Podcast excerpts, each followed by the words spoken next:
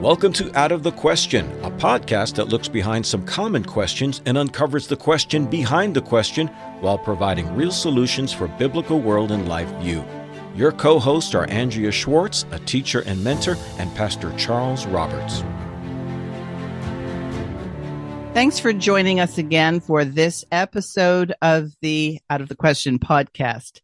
Often, as uh, Charles and I are figuring out what do we want to talk about, one of us comes, you know, comes up, something comes across our path, I should say, that says, hmm, this might be something interesting. So, Charles, why don't you start off with what it is you sent me and how we came up with an episode that will basically attempt to answer the question, are we guilty of romanticizing paganism? Yeah, what got my attention was a video on YouTube. I'm not going to refer to any specific information other than broadly speaking. Um, there's a fellow who moved to Venice Beach, California some years ago from another country, and he's been posting videos of his life there and that sort of thing. It caught my attention because he posted a video of a Hare Krishna festival in Venice Beach. Apparently, this had been for some time a regular, uh, an annual occurrence, but I guess because of the pandemic and all the rest of it, they hadn't been doing it until I think a few weeks ago is when it was actually held. And this was quite a big to do. I mean, there were, uh, you know, uh, places set up all over the street in the main boulevard there in Venice Beach where you could buy vegetarian food and they had all kinds of things related to the Hindu Hare Krishna religion going on. And then they had a big parade down the main street and uh, of course, there are lots of people hanging around Venice Beach all the time, glad to glom onto some parade, but they were really true believers and hangers on of various sorts who were cavorting about with this thing. And it occurred to me because, uh, like a, lot of people of our generation, I had an interest in Eastern religions when I was a younger man in my teens. And I studied Hinduism. I knew people that were involved with Hare Krishna um, and more legitimate forms of Hinduism. And I was quite taken with this stuff, as a lot of people were back in the 60s and 70s. And it was sort of a rude awakening to me on two levels when I realized in studying Reformed theology and especially the writings of people like Cornelius Van Til and Gordon Clark, uh, that the cultural expressions of any society are in fact derived from the religious presuppositions of that society. Uh, the, the, the sort of broad way to put that is that culture is religion externalized, as Henry Van Til put it in his book, The Calvinistic Concept of Culture. So I, um, staying with the YouTube metaphor, I came across a video series some time ago of a gentleman who, unlike the guy in Venice Beach, travels around various places in the world. He's actually from California and, uh, he spent quite a bit of time in India. He kind of buys into this whole stuff as well. But unlike, you know, say a managed tour that somebody might go on in some of these places, you know, he's, he's on his own. He, he knows how to travel by himself and he just takes a plane, gets on a bus or a train and goes to wherever he goes. And that includes some, I guess what you'd call normal, regular, out of the way places than the big tourist traps. And in his visits to India, it is simply impossible not to be uh, aware of the grinding, horrific poverty and squalor that exists in many parts of that country. Uh, not trying to be unkind, but that's just a, a, way of life that has been in existence in that culture for a long, long time, and it is directly uh, tied to the religion of Hinduism and maybe to some extent uh, uh Buddhism. So the comment that I made to you and sort of the genesis of this whole thing is that, you know, it's easy to uh, jump around and chant Hare Krishna down the streets of Venice Beach, California. Uh, but it's quite a different thing when you actually plop yourself down in the midst of the culture where that has been the religion and something like that for a thousand years or more, and to see how life is very, very different than in Southern California. And one of the things when I was watching it, it's clear that there's some people who joined in this parade because they would join in any parade, the way they might have joined in a riot or the way they might have joined in a protest somewhere. And then there were others who had the solemnity that said this was something special and they'd go up to the person who was on being carried and he, this person had you know was not even acknowledging people and it was um, obviously this was supposed to be deemed some holy man. And the conclusion i came to charles is whether you're doing it intentionally or you're just joining the crowd in terms of the living god the creator of everything is this offensive to him or does it glorify him? And since so many people don't think in those terms, they don't think in terms of, is this what God says we should do and we can expect to be blessed? Or is this what God forbids us to do and we can expect to be cursed? And so the ignorance of people who fit into either of the two categories that I just mentioned was very obvious to me. And I'm not sure if you went and asked participants or even spectators if you said, this is a manifestation of paganism or heathenism. What do you think about that?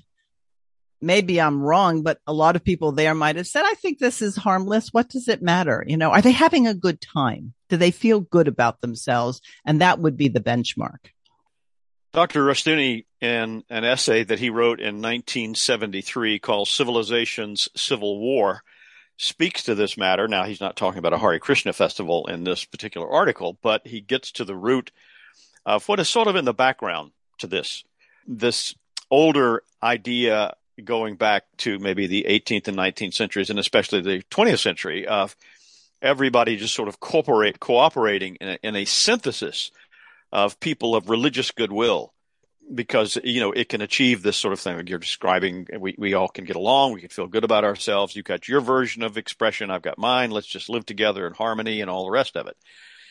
I commend this article to our listeners because he gets to the root of the problem with that. It's really a humanistic way of thinking.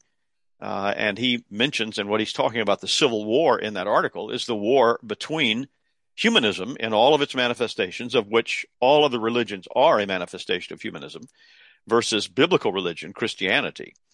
Uh, and it is not something in which we are to throw daisies at each other and engage in all kinds of sweet cooperation where we cede to people who think very differently than we do and have different presuppositions the essence and the truths of our faith. And that, that doesn't mean, of course, we engage in physical animosity toward others, not at all. But the point is, culture will inevitably be dominated by a theology.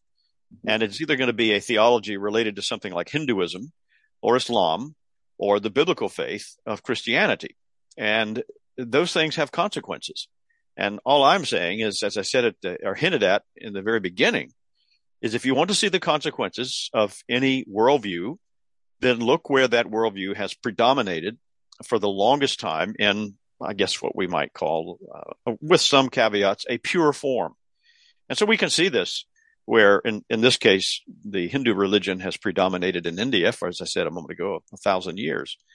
But people need to understand that this has become uh, a central issue in our culture. It goes back, and I'm not talking about this idea of cooperating with people of good faith of other religions. I mean specifically this particular one.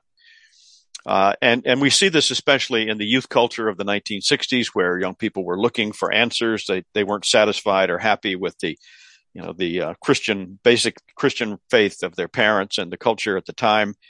And so through popular culture, especially music and art and other things, many many young folks were introduced to foreign uh, pagan ideas of worship and belief. And in the case of the one we are talking about, uh, one of the most popular conduits for this particular religion was the Beatles, and particularly George Harrison, who himself was an adherent of the same religion as those people parading down the street uh, in Venice Beach. And one of the things that Eastern religions, because Hinduism, Buddhism would fall under this, is a view of escapism. In other words, the world is bad. Nothingness is good. The ultimate goal isn't dominion as in the dominion mandate that was given to Adam, renewed with Noah and then renewed again with Abraham. The idea is you want to check out. And especially in the 70s, 60s and 70s, you had people who actually considered that a mission to be able to check out. And so it's interesting for me to look and say, okay, God has told us in his word what he requires. And it should be the mission of all his creatures to find out what that is and obey it. So what would be the opposite of covenant keeping biblical religion? Well, that's where we get the words paganism and heathenism. And I was like, well, how are those two concepts different? So I went to our friend Noah Webster, 1828, and he was helpful, but not that helpful because the first definition of paganism is heathenism and then heathenism, it's paganism. but this is his definitions. Paganism is a noun. Heathenism, the worship of false gods or the system of religious opinions and worshipped maintained by pagans. So whether it's Hare Krishna, whether it's Buddha, what, what, whether it's, you know, the Islamic concept of Allah, we're talking about not the true God. We're talking about false gods. And so we need to identify that, however fanciful or like, oh, I really like the way they dress. I really like that music. This is all going to be a manifestation of their rebellion against God. So then I went to heathenism. It's a noun again.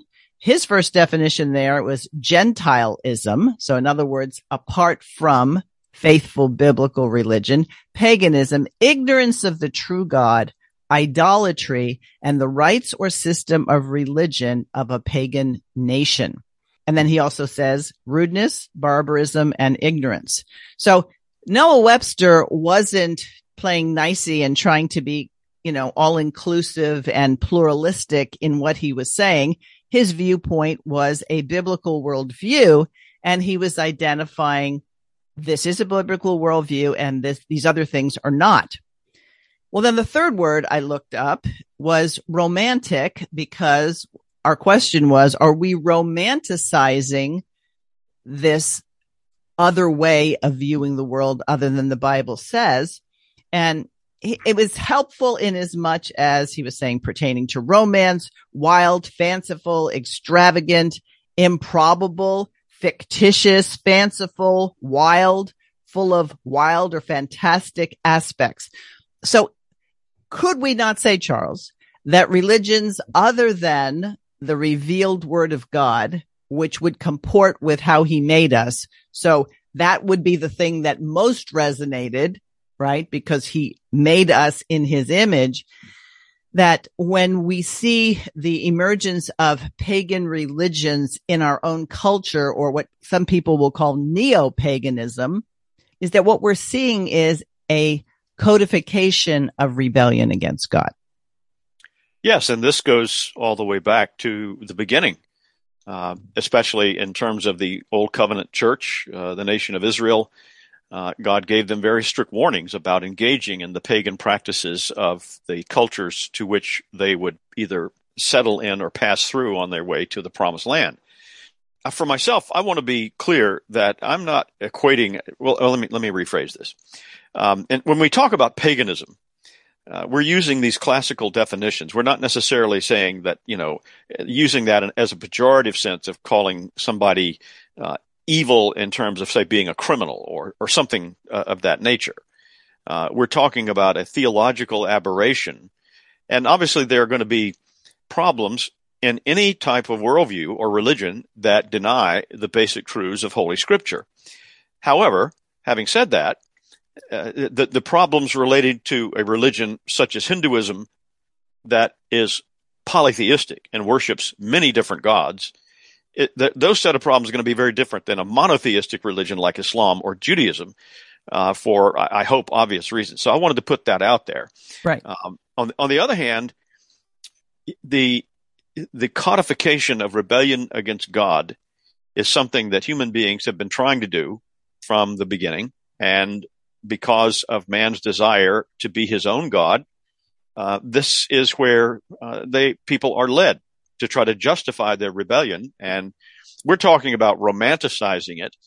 You know, for a young person in 1968 listening to the Beatles' Sgt. Pepper's album, which was a conduit for some of this stuff, you know, it's one thing, uh, or maybe that would lead them to go read the writings of their, their, the guru who was their teacher. And I'm not, again, I'm specifically not mentioning names.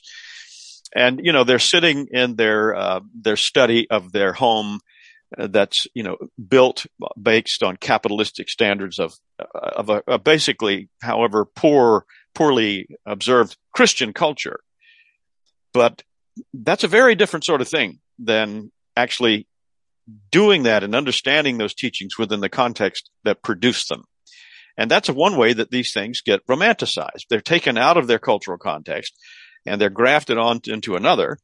And, uh, you know, maybe another way of understanding this is to say, as we look over the years of the numbers of people coming from, in some cases, profoundly unbiblical or non-biblical cultures to these United States, we just simply don't see the flow in the opposite direction. I mean, how, how many people raised with a Christian worldview in these United States are just, you know, getting major flights and, and getting on ships and, and sailing to India or, or some other place because they want to embrace that culture? I don't know. More, more often than not, they want to be missionaries to the culture. So they go, but they don't go because there's something better there for them to apprehend. Exactly or if they do think there is, uh, you know, I, I don't have anything specific to recommend, but I think uh, from what I, I think I'm aware, there's plenty of it out there. You can read the personal firsthand experiences of people from the 1960s and 70s who were really taken in by this romanticized view of some form of paganism or other. And, uh, they, they went to the, the quote homeland of some of these faiths and uh, the the comeuppance and the stark reality hit them like a brick in the face. It wasn't anything like sitting in the living room listening to an album by somebody who believed this stuff. Exactly. And our friend Vishal Mangalwadi wrote, he and his wife wrote a biography of William Carey, the missionary to India, and he attributes to the Bible being taught and promoted to help change India in many areas away from the paganism that you described. So when the word of God is introduced into a culture, there is going to be a conflict because these non-Christian, non-biblical cultures, I think non-biblical is probably a better way to phrase it, have developed. The people don't necessarily know why their tenants are in place, but when the missionary comes and shares the reality of the fall, the reality of a need for a savior, and then the good news that someone has paid the price for your sins, then people change. And that's how the West came about. Cause if you remember, the early church didn't have Western civilization to move into. It was the application of biblical law and biblical principles that created the West. Yes, and let me also be quick to say on that note that uh, there was plenty of paganism to go around in the ancestral homes of many of us in these United States. Uh, places like what is modern day Great Britain, Germany, France, Spain, those areas were dominated by pagan, sectarian, polytheistic, tree worshiping, uh, sometimes uh, cultures that practiced human sacrifice all kinds of horrific evil things based on the idea of you know the, the, there are gods in the trees and gods in the rocks and all this you know sort of thing it, it is a culture as dr rushdoony pointed out they they all lead toward death because right. it it is a suicidal mission to fight against the uh, truth of god and that's where it always ends up so the the missionary efforts of the early christian church and later to spread the message of the kingdom uh, all over the world, especially and we're concentrating. I'm, I'm, throwing this out because I don't want anybody to think we're picking on India. you know, right. There was plenty of this sort of thing going on in, in Europe. But, but the difference is, is that however uh, poorly the form, uh, Europe largely embraced the Christian faith, if not completely. Uh, right. And so that is what made the difference in terms of how the rest of the world developed. And then according to your world and life view, that's either a good thing or a bad thing. So we have people now who are actively working towards creating a truly pagan society. And just so we're clear, this isn't like you see in the movies. And I'm talking about people running around, uh, you know, a bonfire chanting, although I'm sure that there are those who would think that was a positive thing. I found this definition of paganism from J. Gresham Machen in his book, Christianity and Liberalism. And this is the quote. Paganism is that view of life which finds the highest goal of human existence in the healthy and harmonious and joyous development of existing human faculties. Hmm. Now, Yes. who could object to that? Does that sound great? Reach your potential. This is the, the highest goal. Well, if we go back to the Westminster Shorter Catechism, what, did- what did they come up with? Those who put together, um, the, these basic doctrines with the confession and the catechism. I'll let you say it. What was the highest goal? The chief end of man is to glorify God and enjoy Him forever. So if we are going to break the religions of the world, there's really only two. There's biblical religion and then there's everything else. And we could put that under the banner of humanism. But as Mark Rushdoony pointed out in a discussion we had years ago in our book of the month club where we were discussing the biblical philosophy of history and that conversation is still available on the Chalcedon site. He said when men run from God, they don't always necessarily run in the same direction. So it's not a monolithic rebellion. One goes this way, one goes that way. But if you can say, is the highest goal here the furtherance of human beings and asserting that human beings can reach their potential, can reach all that they're capable of apart from God? That is a pagan worldview.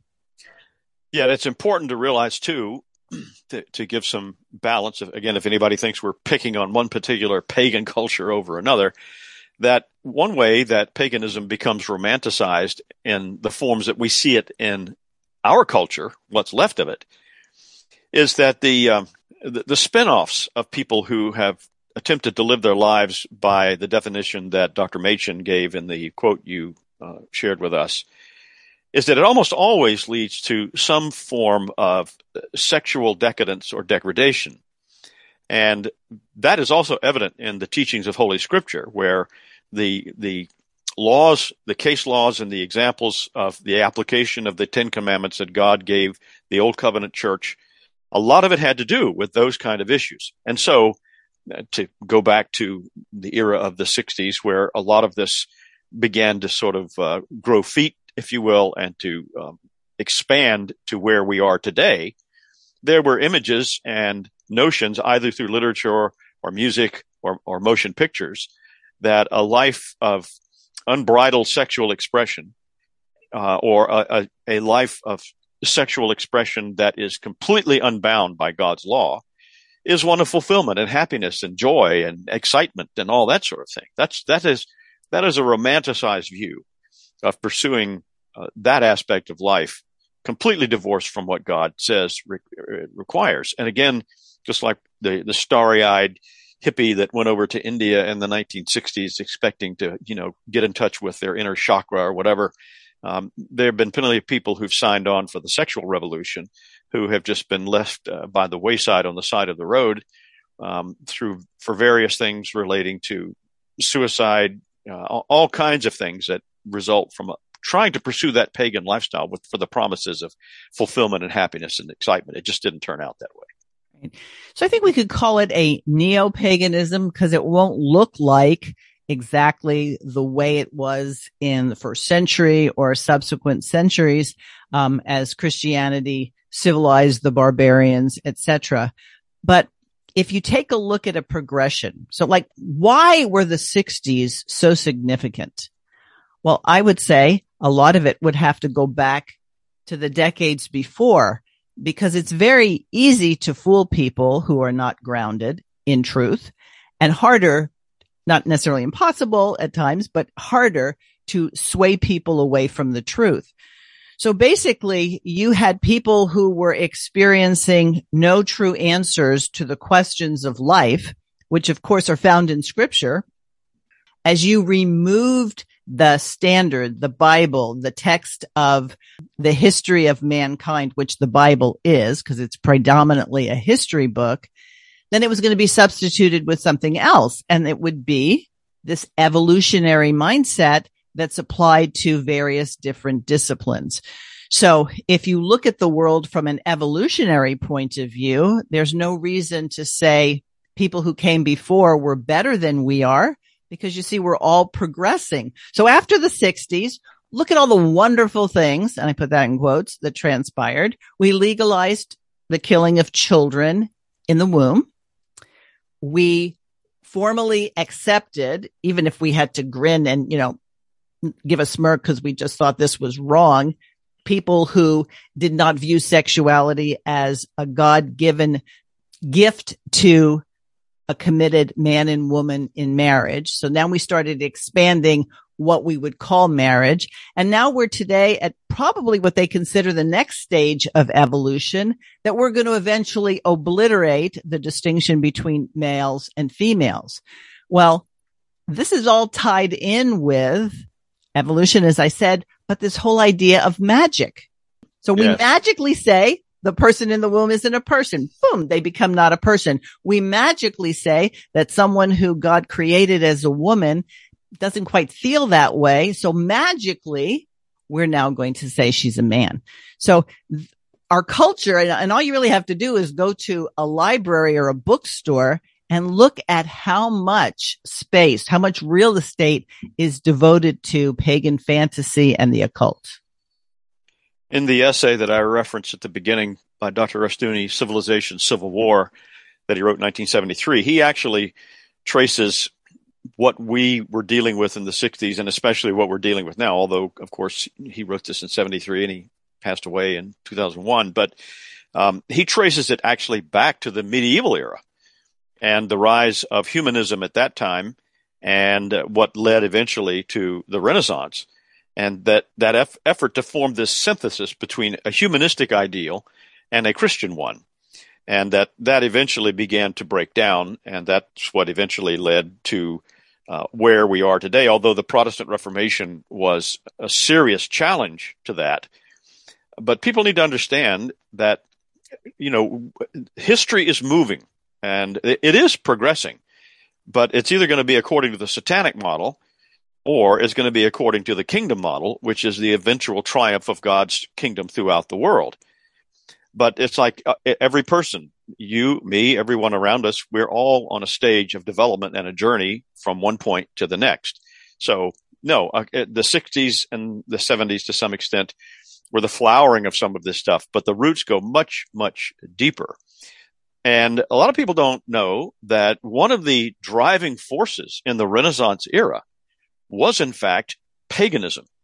I didn't understand this myself. I was having a conversation with someone some years ago who pointed this out to me and mentioned the name of a very famous German philosopher from uh, the 18th century, I believe it was, and how this man was all into paganism. I said, "Look, I you know I studied philosophy in college. I never heard anything like that." Well, the interest in going back to the sources, the ad fontes, uh, being able to read ancient Hebrew and Greek, and these sort of things, well, it, it certainly played an important role in the Protestant Reformation. But the humanistic secular variation of that was the desire to read the ancient pagan religions and philosophers in those languages.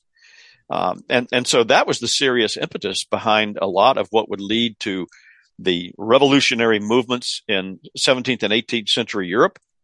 Uh, people who were sick and tired and hated the the medieval Roman Catholic system as it existed through Europe and some of the Protestant expressions.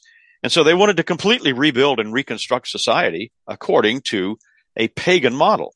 And this is where um, Freemasonry and the Masonic um, influence comes in because some of these people they they saw in Freemasonry a model by which they could pursue these revolutionary goals and um, completely affecting and changing society uh, interestingly from the ground up and also from the top down. So paganism has always been um, around the edges of civilization. As one uh, popular American essayist made the comment some years ago, fairly recently actually, she said that you know, when civilizations begin to crumble, according to her studies, especially Western European history, uh, th- these things things begin to break down, regardless of the religion. If there's something holding it together, but in, ter- in the terms of the Western world, Christianity, you see these things start to, to one by one go by the wayside.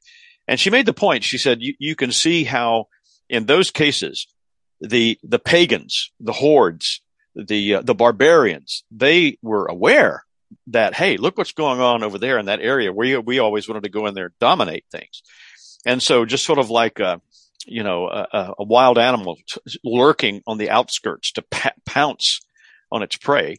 Uh, these pagan uh, hordes or these barbarians would just uh, bide their time, and when the time was ripe, well, you know, Rome fell, and uh, it, it fell to people of a largely uncivilized pagan way of thinking and living. And uh, there again, this is an example of where following a non-biblical worldview inevitably leads to the same place, and it's not a happy one. Right. So some of the manifestations we see today of this paganism, um, the environmental movement, right? That somehow or other, um, the earth needs to be worshiped as opposed to God being worshiped. That, um, we have this view that if you believe in Satan at all, or you believe in hell at all, which a lot of people will call it mythical, then he's in somehow or other in the background or not really there at all and isn't a force to be contended with. Yet the scripture tells us we have an enemy and it's not, you know, Democrats or Republicans or conservatives or liberals. We're talking about principalities and powers in high places. So if we somehow or other think we have advanced beyond these childish things of good and evil and Satan as opposed to uh, the triune God, we leave ourselves open. And one essayist made a point and said, if America had set out purposely to create an ideal cultural medium for paganism, it probably couldn't improve much on what we have today. And, and so rather than think this is random and put our attention on what we have to do is we have to block paganism. No, we have to open the way for Christ. And that's why it's important to understand that many of the manifestations that are going on in our culture today are just revived paganism. And, and that if we instruct people we come in contact with, the most valuable thing we can give them is the truth and not look at the Bible as a bunch of stories, allegories, or whatever, that they're the drop dead serious what God wants us to know. And this is one reason it is very important for um, God's people, God's covenant people, to not be overtaken by the psychological warfare that's been going on in our culture for the past at least two years and goes back much further, as we said, but especially it's been ramped up in a powerful way uh, on the uh, the the uh, heels of the pandemic. So people they're focusing constantly on how corrupt the government is, uh, how evil politicians are and other, you know, leaders in our society. Um, people are angry about the, the inflation, high gas prices. Uh, you can't do this. You, uh, this has happened. That's happened. And there is a level of anger and disgust and um, overall dis-ease. And I intentionally separate the two parts of that word that um, can can hobble Christians so we must not live in the world that's being created for us by the news media and uh, the big tech companies and others. We need to live in the kingdom of God, and we find that kingdom expressed and uh, given to us in Holy Scripture. Because as we see, this will inevitably lead to a point, and, and especially the people who've embraced it. I mean, there are people who are walking around who think this is a great thing. They can't wait to be a part of the uh, brave new world that's coming into view, this new world order that's been envisaged by these people for a long time. But we know where it will end and we know where it will lead. And it, it is inevitably to death and destruction. So that's why it's important for us to be on guard against it and to not let it corrupt our way of life because these people are ripe and they are open for the message of the kingdom. And um, as Dr. Rushdoony said in that essay, to quote him directly, he said, the bankruptcy of humanism makes all the more urgent a return to a consistent and thorough commitment to biblical faith, to biblical law and to a biblically governed world and life view. It means too that the opportunity for the resurgence of such a faith has never been greater. Exactly. A lot of people don't consider why God gave the Ten Commandments as he did, and then all the various case laws that proceeded from them. These people had been in Egypt for a long time. So they were obviously familiar with the Egyptian worldview. The culture of Egypt would be a manifestation of that worldview. So could it possibly be, and I'm saying this facetiously because it was, that the sexual laws against having sex with animals, having sex with the dead, visiting or seeking out seers to tell you the future were exactly what was going on, not only in the Egyptian culture, but the other cultures they were going to encounter.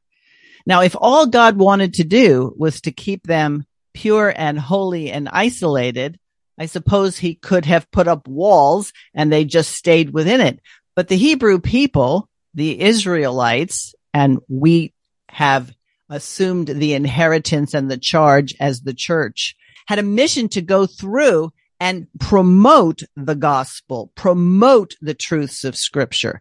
So we're in a war and I wish more people would understand that if you go back to Genesis 3:16, we were told we were in this war, the war between the seed of the woman and the seed of the serpent. And somehow or other modern Christians in the West would like to say, there's no war. What are you talking about? Can't we all get along? And can't we just take, give and take from other religious views? And that is called syncretism. In other words, instead of just being so determined that it's our way or the highway, well, first of all, it's not our way or the highway. It's God's way or the highway, right? And there's no getting around that. That's the prophetic duty we have. We don't have a prophetic duty to protest all the bad stuff that's going on we have the prophetic duty to work to further the kingdom of God.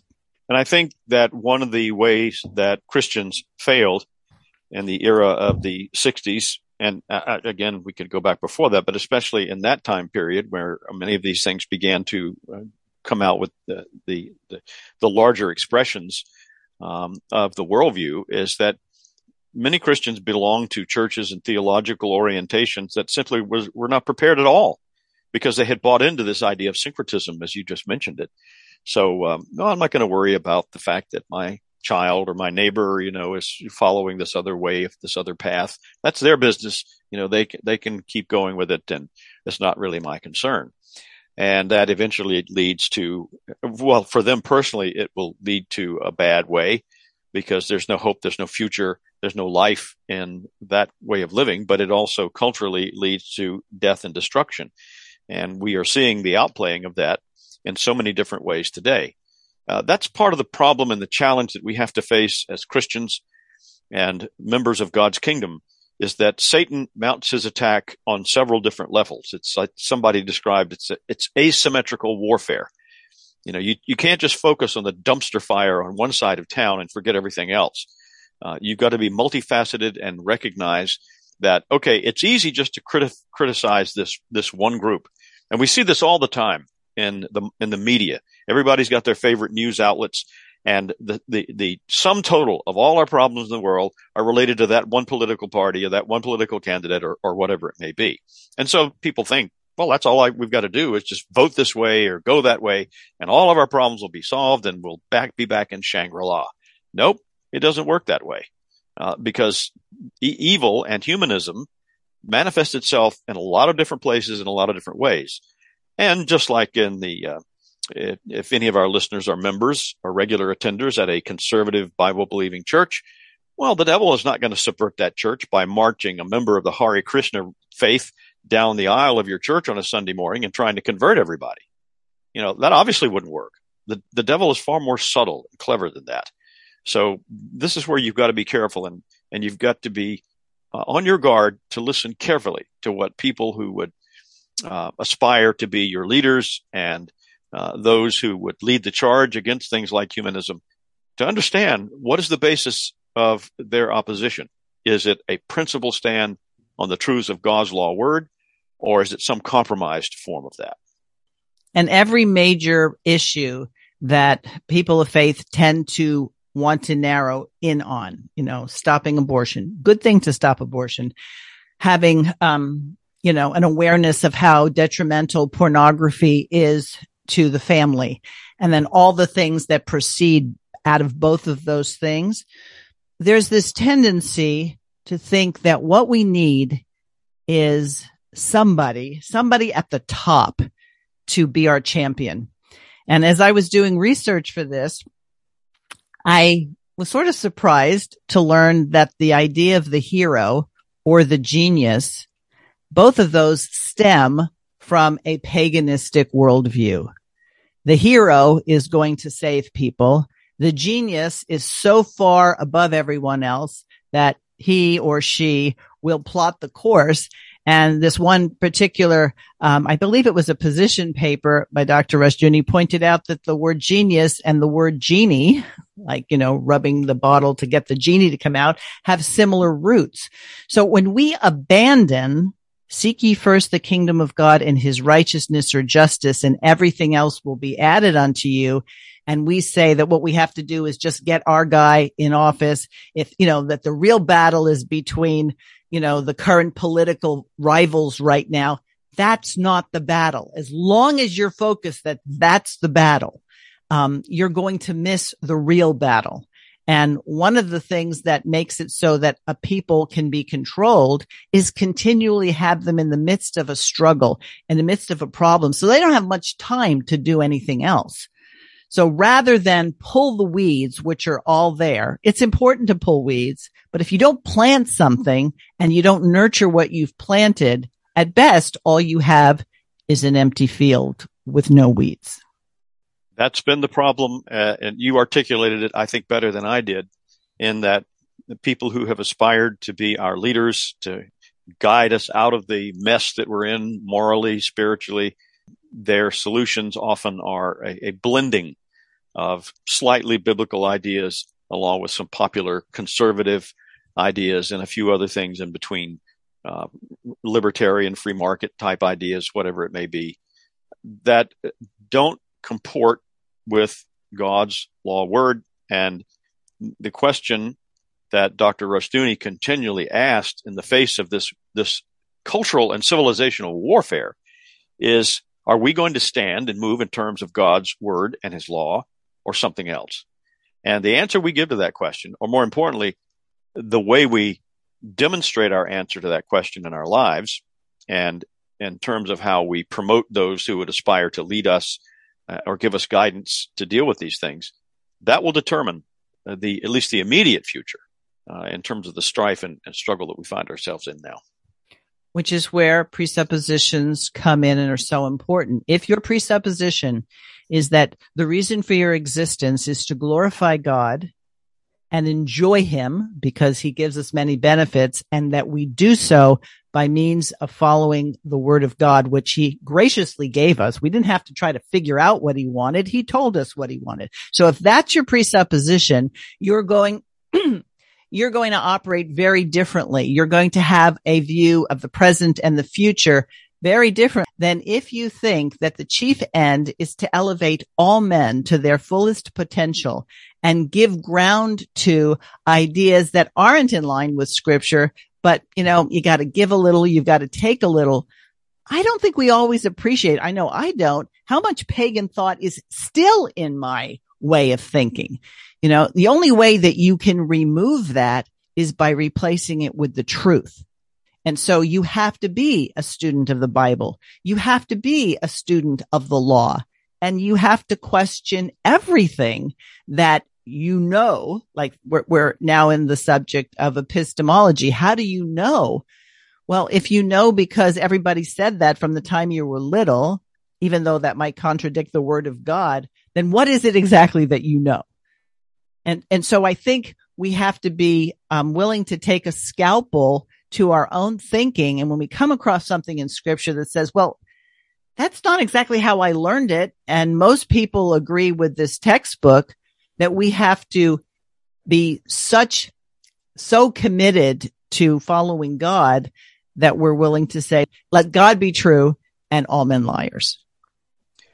And on that note, I think that we uh, have hopefully shared with our listeners um, a, a, good warning, or at least a wake up call, to be aware of how pagan ideas have been romanticized to make them look more appealing and more acceptable in a variety of different ways and on a, a number of different platforms.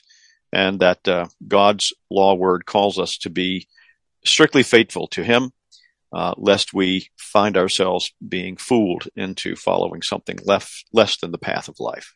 Yes. And my concluding thoughts would be, yes, it's good to study other cultures of the past. But if you don't come into that study with the template that says, what was their understanding of God? How did they view the implications of the creature creator distinction? Did they have that? Did they not have that? If you don't come in with a template, you can be wowed by the architecture. You can be wowed by the, the prowess in engineering. But please don't think that these people came up with it on their own. They were all descendants of Adam and Adam was a creature unlike us in as much as he operated for a time without sin. So what didn't hamper him that hampers us. And this progression over time, you know, it was 1600 years from the creation that God took everybody out except eight people. That's 1600 years. America hasn't even been around for 400 years as a nation, right? So we have to understand that what we've been given in scripture is a blueprint for, do you want to go this way or that way? And one of the first ways to do it is to make sure you understand how much of your thinking is pagan. And so in terms of book recommendations, because the articles that we um, have discussed can be found in either Dr. Rushdoony's Faith and Action three volume, which is his, his Chalcedon report essays, or his, um, the position papers and that's called an informed faith. And again, that has three volumes. Go to the index, look up paganism and, and see the various articles that will help you discern, hmm, have I thought properly on this? And then just doing a search on the Chalcedon site, the word pagan or paganism, you'll see a number of articles by other people, some of which I have referenced here to realize that this is no small issue. And as our attention is drawn to it, then the teacher in us comes out, whether it's as a parent or someone who just has the opportunity to teach other people who are looking for truth, but don't know where to find it. And, um, Charles, I think you would agree that every time you have a greater understanding of how God's law applies to your life, it's, it's like getting a million dollars. It's like winning the lottery. Yes, the the, the rewards are both uh, here and in the age to come. Right, but let's not minimize the here part. No, because no. yeah, yeah, because I have people who will come to me and say, "I need to understand something," and I and I think maybe you could help me understand it. And, and I do, except I point them to the fact I just didn't have this, um, special, um, endowment by God. You could have it too. It comes from determining that it's, this is the important stuff to know, not who marries who in Hollywood or what the inflation rate is today or any number of things. Know the vital things and then the rest will become understandable to you. Yes, indeed. All right, listeners, thanks for joining us. Out of the question podcast at gmail.com is how to get in touch with us. And we look forward to talking with you again soon. Thanks for listening to Out of the Question. For more information on this and other topics, please visit chalcedon.edu.